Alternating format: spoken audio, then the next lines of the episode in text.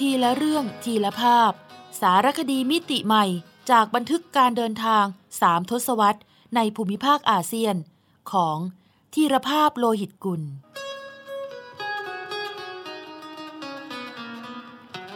อ่านโดยสมปองดวงสวัย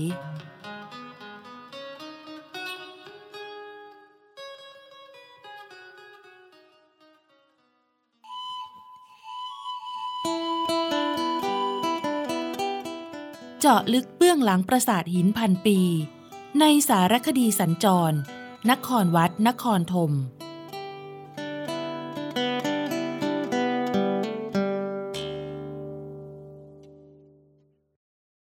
ศรีสิคเรสวน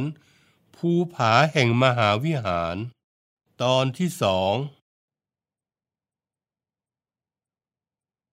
หากจะย้อนกลับไปในยุคสมัยของการสร้างปราสาทเขาพระวิหารเราจะเป็นต้องหลับตาเพื่อลืมหรือลบเส้นแบ่งพรมแดนของประเทศไทยกัมพูชาปัจจุบันเสียก่อนเพราะในเวลานั้นคือเมื่อราว หนึ่งพัน ปีย้อนหลัง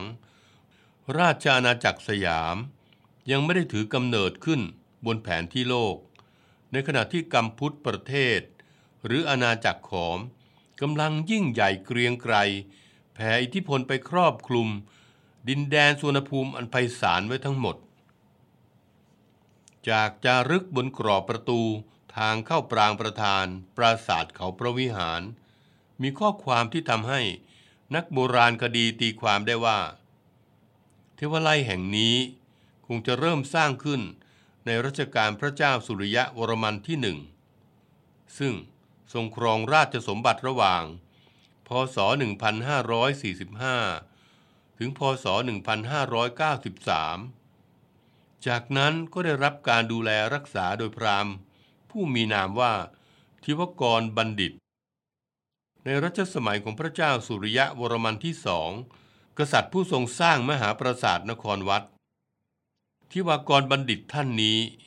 นอกจากจะเป็นตัวแทนแห่งองค์พระมหากษัตริย์ขอมในการทำพิธีบูชาบวงสรวงองค์พระศิวะณเทวาลัยแห่งนี้แล้วยังเป็นข้าราชการต่างพระเนตรพระกันในการดูแลทุกสุขอาณาประชาราษฎร์รอบๆปราสาทเขาพระวิหารซึ่งมีหลักฐานว่าเป็นชุมชนใหญ่มีนามว่ากุรุกเกษตรสันนิษฐานปัจจุบันคือพื้นที่อำเภอกันทรลักษณ์อำเภอขุขันธ์จังหวัดศรีสะเกษภาพแกะสลักสำคัญที่พบปราสาทเขาพระวิหารส่วนใหญ่เล่าเรื่องราวเพื่อเทิดทูนบูชาเทพเจ้าในศาสนาฮินดูโดยเฉพาะพระศิวะหรือพระอิศวรและพระนารายณ์หรือพระวิษณุคือภาพพระวิษณุกวนเกษียณสมุทรเพื่อให้ได้น้ำอมฤตมาให้เหล่าเทวดาดื่มกินแต่การกวนเกษียณสมุทรจะทำให้โลกแตกพระวิษณุจึงต้องปกป้องโลกโดยอวตารมาเป็นเต่า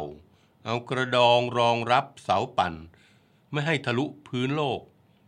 ตามตำนานกุรมาวตารหรือพระวิษณุอวตารหรือแบ่งภาคมาเกิดเป็นกุรมะหรือเต่าภาพนี้อยู่ที่หน้าบันด้านทิศใต้ของโคปุระหรือซุ้มประตูที่สองภาพพระวิษณุอนันตสายินหรือพระนารายณ์บรรทมศิลป์อธิบายเรื่องพระพรหมเป็นเทพผู้สร้างโลกแต่พระพรหมถือกำเนิดขึ้นจากพระนาภีของพระวิษณุขณะกำลังบรรทมในทะเลน้ำนมหรือเกษียณสมุทรภาพนี้อยู่ที่ทับหลังด้านทิศใต้ของโคปุระที่สองจุดเดียวกับ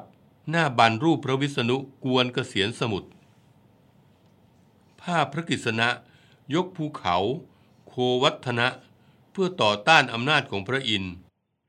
ตามตำนานกฤษณาวตารหรือพระวิษณุแบ่งภาคมาเกิดเป็นพระกฤษณะภาพศิวนาตราชหรือพระศิวะทรงร่ายรำเพื่อรักษาสมดุลของโลกและเพื่อให้โลกหมุนเวียนเปลี่ยนกาลเวลาส่วนที่ใจกลางปรางประธานของปราสาทเขาพระวิหารตามจารึกระบุว่าเป็นที่ประดิษฐานศิวลึง มีพระนามว่าภัทเรศวรหมายถึงพระอิศวรผู้ประเสริฐซึ่งพระเจ้าสุริยะวรมันที่หนึ่งทรงอัญเชิญมาจากปราสาทวัดภูเทวสถานขอมอีกแห่งหนึ่งซึ่งปัจจุบันอยู่เขตแดนแขวงจำปาสักประเทศลาวแต่ในเวลาต่อมาศิวลึงองค์นี้ก็สูญหายไปบริเวณใจกลางปรางประธานปราสาทเขาพระวิหารวันนี้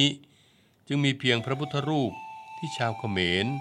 นำมาประดิษฐานให้ชาวบ้านกราบไหว้แทน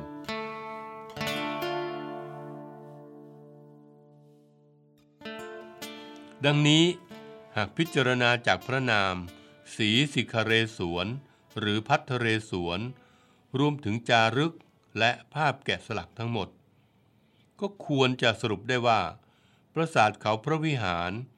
เป็นเทวสถานในศาสนาฮินดูที่ยกย่องพระศิวะในฐานะประมุขเทพและพระวิษณุในฐานะเทพผู้ปกป้องโลกทว่าปัญหาเกิดขึ้นเมื่อนักโบราณคดีค้นพบศิลาจารึกระบุว่าพระเจ้าสุริยะวรมันที่หนึ่งโปรดให้เรียกขานพระนามของพระองค์หลังจากสวรรคตว่าบรมนิวานบทซึ่งเป็นพระนามของกษัตริย์ที่นับถือศาสนาพุทธเพราะคำว่านิวานมาจากคำว่านิพพานซึ่งแปลว่าความดับสนิทแห่งกิเลสและกองทุกข์และแปลว่าตาย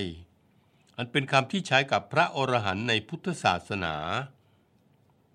ถ้าเช่นนั้นพระเจ้าสุริยะวรมันที่หนึ่งก็ควรจะเป็นกษัตริย์ขอมที่นับถือศาสนาพุทธนิกายมหายานเช่นเดียวกับพระเจ้าชัยวรมันที่เจ็ดพระองค์จึงไม่น่าจะทรงสร้างปราสาทเขาพระวิหารถวายเทพเจ้าในศาสนาฮินดูอีกทั้งเหตุใดพระองค์จึงทรงเลือกเขาพนมดงรักเป็นชัยภูมิในการสร้างเทวสถานซึ่งอยู่ไกลจากศูนย์กลางของอาณาจักรขอมที่เมืองพระนครซึ่งปัจจุบันคือเมืองเสียมเรียบมากเช่นนี้ศาสตราจารย์มาดแลนจิโตนักวิชาการโบราณคดีชาวฝรั่งเศสวิเคราะห์เรื่องนี้ไว้ในหนังสือประวัติเมืองพระนครของขอมแปลความโดย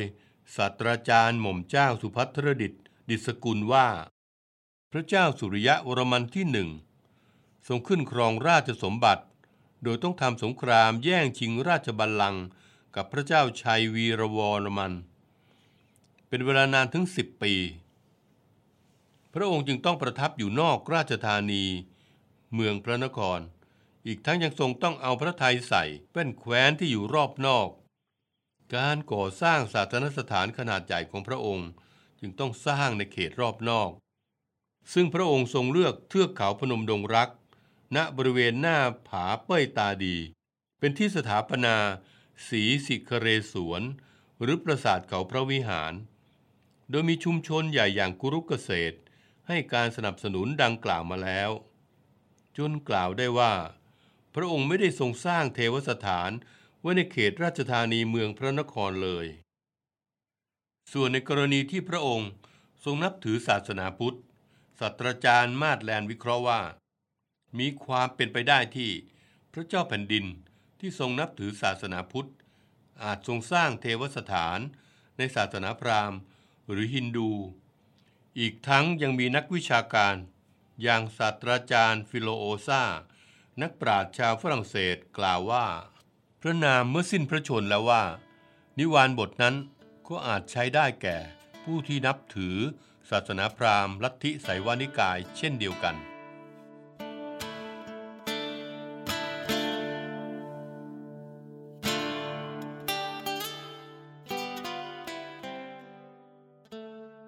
ศรีสิขเรศวรสร้างขึ้นบนหน้าผาเป้ยตาดีบนเทือกเขาพนมดงเร็กหรือพนมดงรักหรือพนมดองแรกในสำเนียงเขมรในสมัยโบราณมีฤาษีนามว่าดีบำเพ็ญพรตอยู่ที่หน้าผาหรือเป้ยแห่งนี้จึงเรียกเป้ยตาดีชัยภูมิอันดีเยี่ยมเป็นที่น่าสังเกตว่าเทวาลัยสิขเรศวรหันหน้าไปทางทิศเหนือแทนที่จะเป็นทิศตะวันออกหรือตะวันตกเช่นปราสาทอื่น เพราะลักษณะทางภูมิศาสตร์ของเทือกเขาพนมดงรักทอดยาวจากทิศตะวันตกไปทิศตะวันออกในขณะที่หน้าผาตาดีหรือเป้ยตาดีชี้ไปทางทิศเหนือแต่ใครที่ได้ขึ้นมาสัมผัสก็จะประจักษ์ตาว่า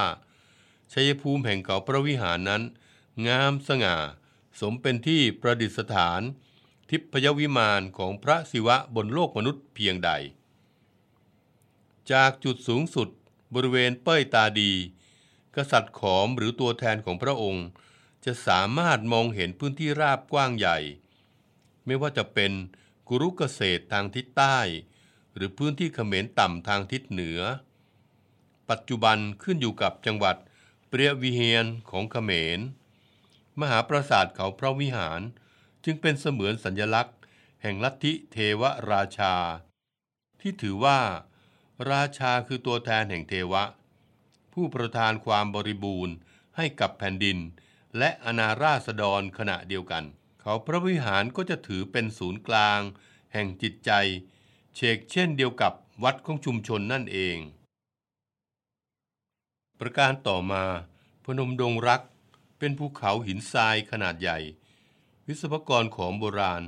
จึงไม่ยุ่งยากในการไปหาแหล่งตัดหินจากที่ไกลๆมาสร้างปราสาทเหมือนปราสาทหินอื่นๆเช่นพิมาย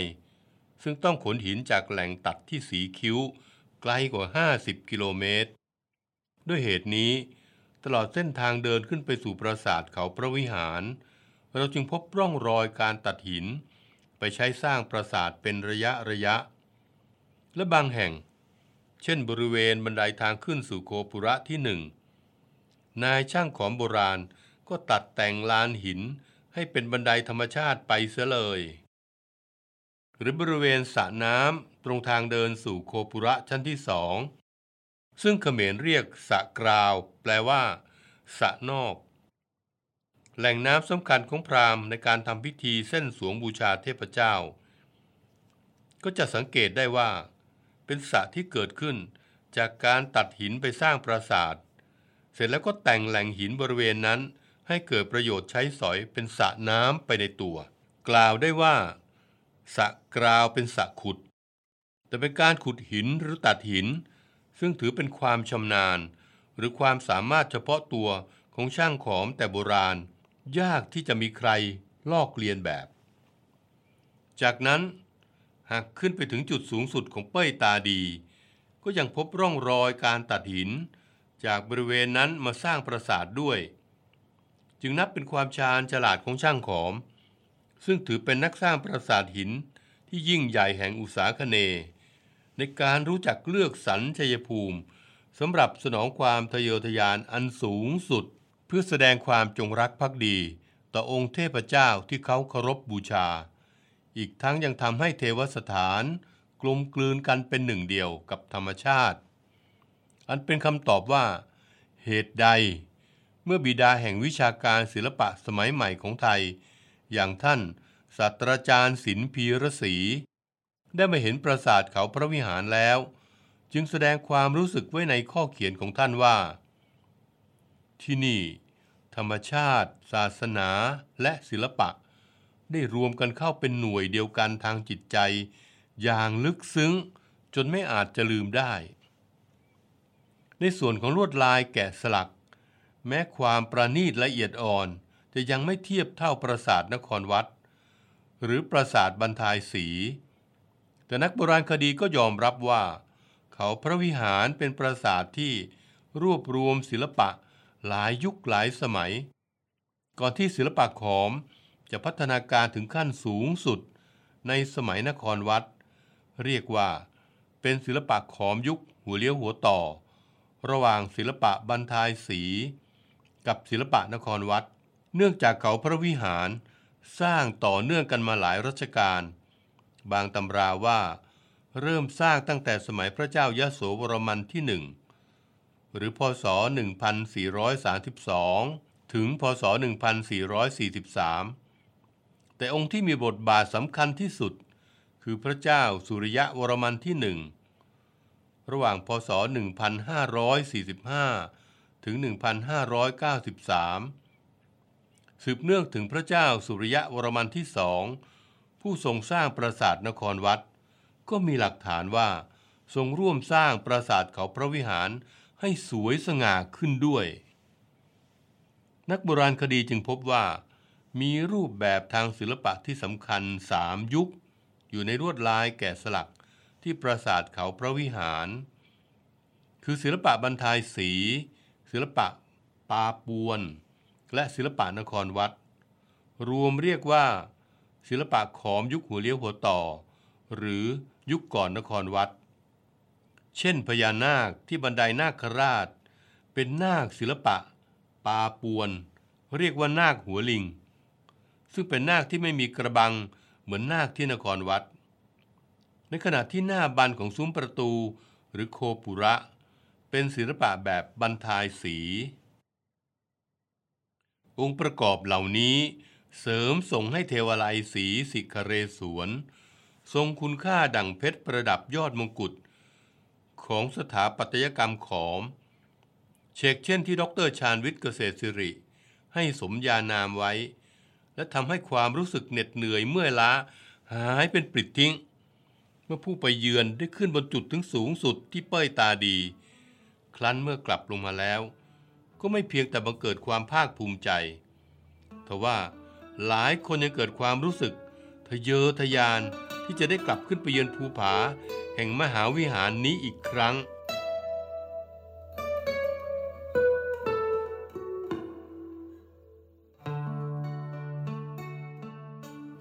อเล็กซององรีมูโอมาตุภูมิภาคภูมิใจลูกชายคนนี้ตอนที่หนึ่งพระธาตุภูศรีเมืองหลวงพระบางประเทศลาวสักกี่ครั้งที่ได้ไปเยือนอดีตราชธานีแห่งอาณาจักรล้านช้างแห่งนี้ผมและใครต่อใครอีกหลายคนอาจรู้สึกเหมือนไม่ได้ไปหรือไปไม่ถึงหากไม่ได้ขึ้นไปสักการะพระธาตุศักดิ์สิทธิ์ซึ่งต้องเดินขึ้นบันไดสูงหลายร้อยขั้นแทบทุกคนจะมีแรงขับดันอีกชั้นหนึ่งซ่อนอยู่ภายในคือการได้ขึ้นไปชมทัศนียภาพของเมืองซึ่งได้ชื่อว่าบ้านผาเมืองภูอู่อารยธรรมล้านช้างจากมุมสูงคือด้านหน้าของแม่น้ำโขงมีพระราชวังแห่งเจ้ามหาชีวิตลาวตั้งอยู่เคียงข้างด้านหลังมีภูเขาโอบกอดและลำน้ำคานสายเล็กๆทอดผ่านคือชัยภูมิเมืองอันดีเยี่ยมของหลวงพระบางสำหรับผมพระราชวังหลวงพระบางคืออนุสาวรีย์แห่งความเรืองโรจน์ของอดีตที่ดับสูญไปแล้วของราชอาณาจักรหนึ่งในขณะที่ลำน้ำคานคืออนุสรณ์สถานแห่งการแตกดับของชีวิตที่เคยเรืองโรจน์ของชายหนุ่มคนหนึ่งอเล็กซององรีมูโอซึ่งมีช่วงชีวิตอยู่ระหว่างพ.ศ. สองพันสามร้อยหกสิบเก้า ถึงพ.ศ. สองพันสี่ร้อยสี่นักธรรมชาติวิทยาชาวฝรั่งเศสผู้เดินทางท่องโลกลี้ลับในดินแดนสุวรรณภูมิตั้งแต่เมื่อราวหนึ่งร้อยสี่สิบปีก่อนโดยรอนแรมไปบนหลังช้างทางเกวียนป่าทึบพยัคฆมิฬเพื่อสำรวจโลกและบันทึกความเป็นไปของธรรมชาติวิถีชีวิตและอารยธรรมในถิ่นที่อันไกลโพ้นจากบ้านเกิดเมืองนอนพุทธศักราชสองพันสี่ร้อยสี่เขาออกเดินทางจากกรุงเทพพระมหานครผ่านขุนเขาดงประยาไฟชัยภูมิเลยก่อนข้ามเขตสู่หลวงพระบางราชธานีริมฝั่งโขงแห่งอาณาจักรล้านช้างโดยใช้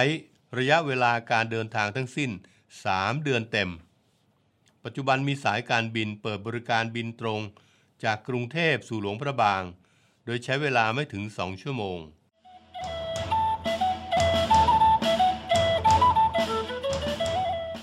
ซอกแซกอาเซียนทุกซอกทุกมุมของอาเซียนมีเรื่องราวที่ค้นหาได้ไม่รู้จบโดยกิติมาพรจิตราธร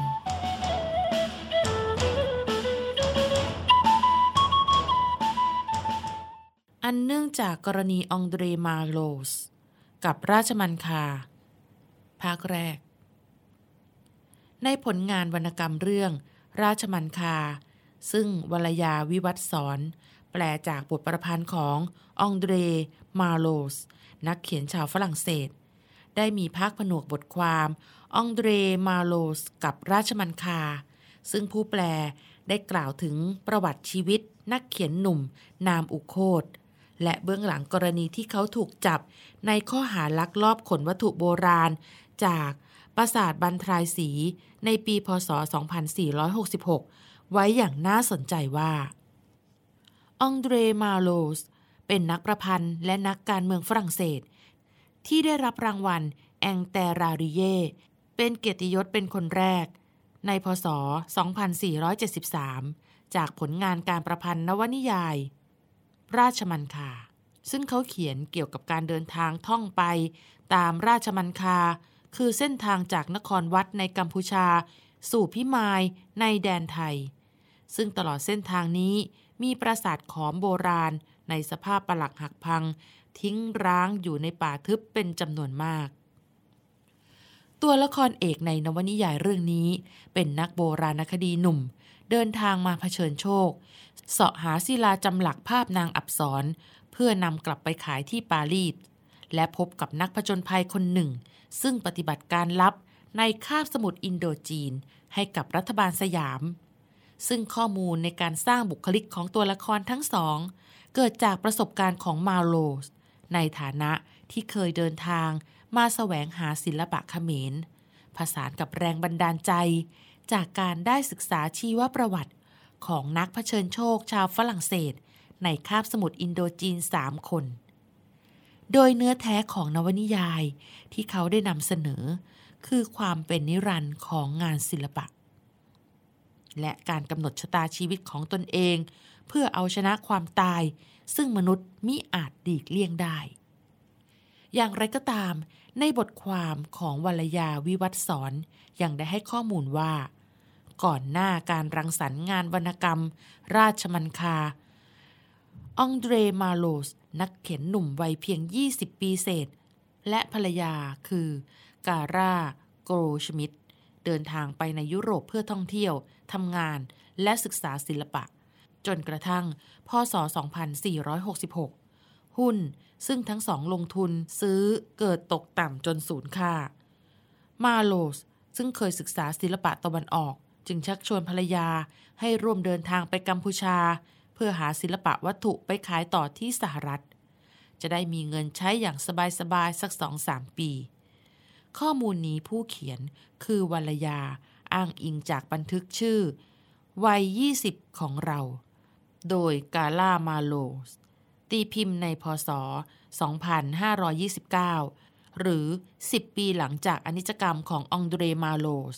ซึ่งเรื่องนี้วรยาวิเคราะห์ว่าอย่างไรก็ตามคงไม่ใช่เพราะความจำเป็นด้านการเงินเพียงอย่างเดียวที่ทำให้เขาตัดสินใจทำสิ่งที่เลวร้ายเช่นนี้มาโลสปรารถนาจะปลีกตัวจากโลกตะวันตกมาแต่ไหนแต่ไรเขาคลั่งไคล้หนังสือและนิตยสารที่ตีพิมพ์เรื่องของประเทศต่างๆในแดนไกลเขาอ่านบันทึกการเดินทางและการผจญภัยในดินแดนที่เขาใคร่จะไปเยือนอย่างมิรู้อิ่มมาโลสเขียนเล่าประวัติของตนเองว่าช่วงที่เป็นวัยรุ่นข้าพเจ้าแสวงอ่านเรื่องเมืองที่ชวนให้เกิดความใฝ่ฝันดังในนวนิยายเมืองที่จะได้พบพระราชวังโบราณอันสวยงามในสภาพปรักหักพังแรงกระตุ้นอีกประการคือเรื่องของสุนทรียศาสตร์มาโลสสนใจงานศิลปะมาตั้งแต่วัยรุ่นเขาไปชมพิพิธภัณฑ์กิเม่ซึ่งแสดงศิลปะของอาเซียโดยเฉพาะเขาสนใจไปถึงจิตวิทยาของการสร้างสรรค์งานศิลปะเหล่านั้นรวมทั้งรูปแบบที่เปลี่ยนไปในแต่ละยุคสมัย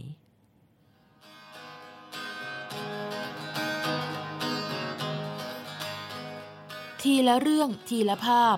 สารคดีมิติใหม่จากบันทึกการเดินทางสามทศวรรษในภูมิภาคอาเซียนของธีรภาพโลหิตกุลสร้างสรรค์ดนตรีโดยนิพนธ์เรียบเรียงและบุญชัยชุนหรักโชติ